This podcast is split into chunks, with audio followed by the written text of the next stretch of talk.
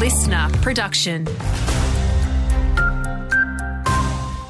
Hello, I'm Adam Hemmings. A fire is posing a threat to lives and homes in parts of Leschenault and Australind where an emergency warning is in place. Residents are being told to act immediately to survive as crews work to bring the fire under control. An evacuation centre has been opened at the Eaton Recreation Centre.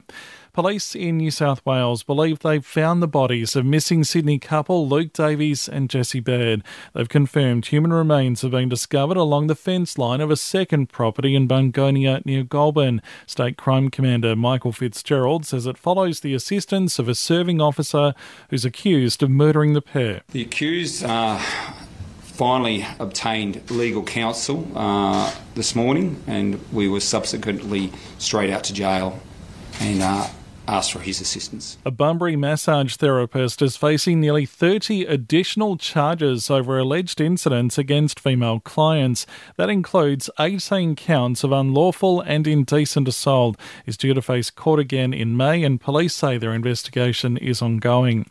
There's turmoil at the top for the WA Liberals, with Deputy Leader Steve Thomas sacked from the role for enlisting the help of former Premier Brian Burke and denying it.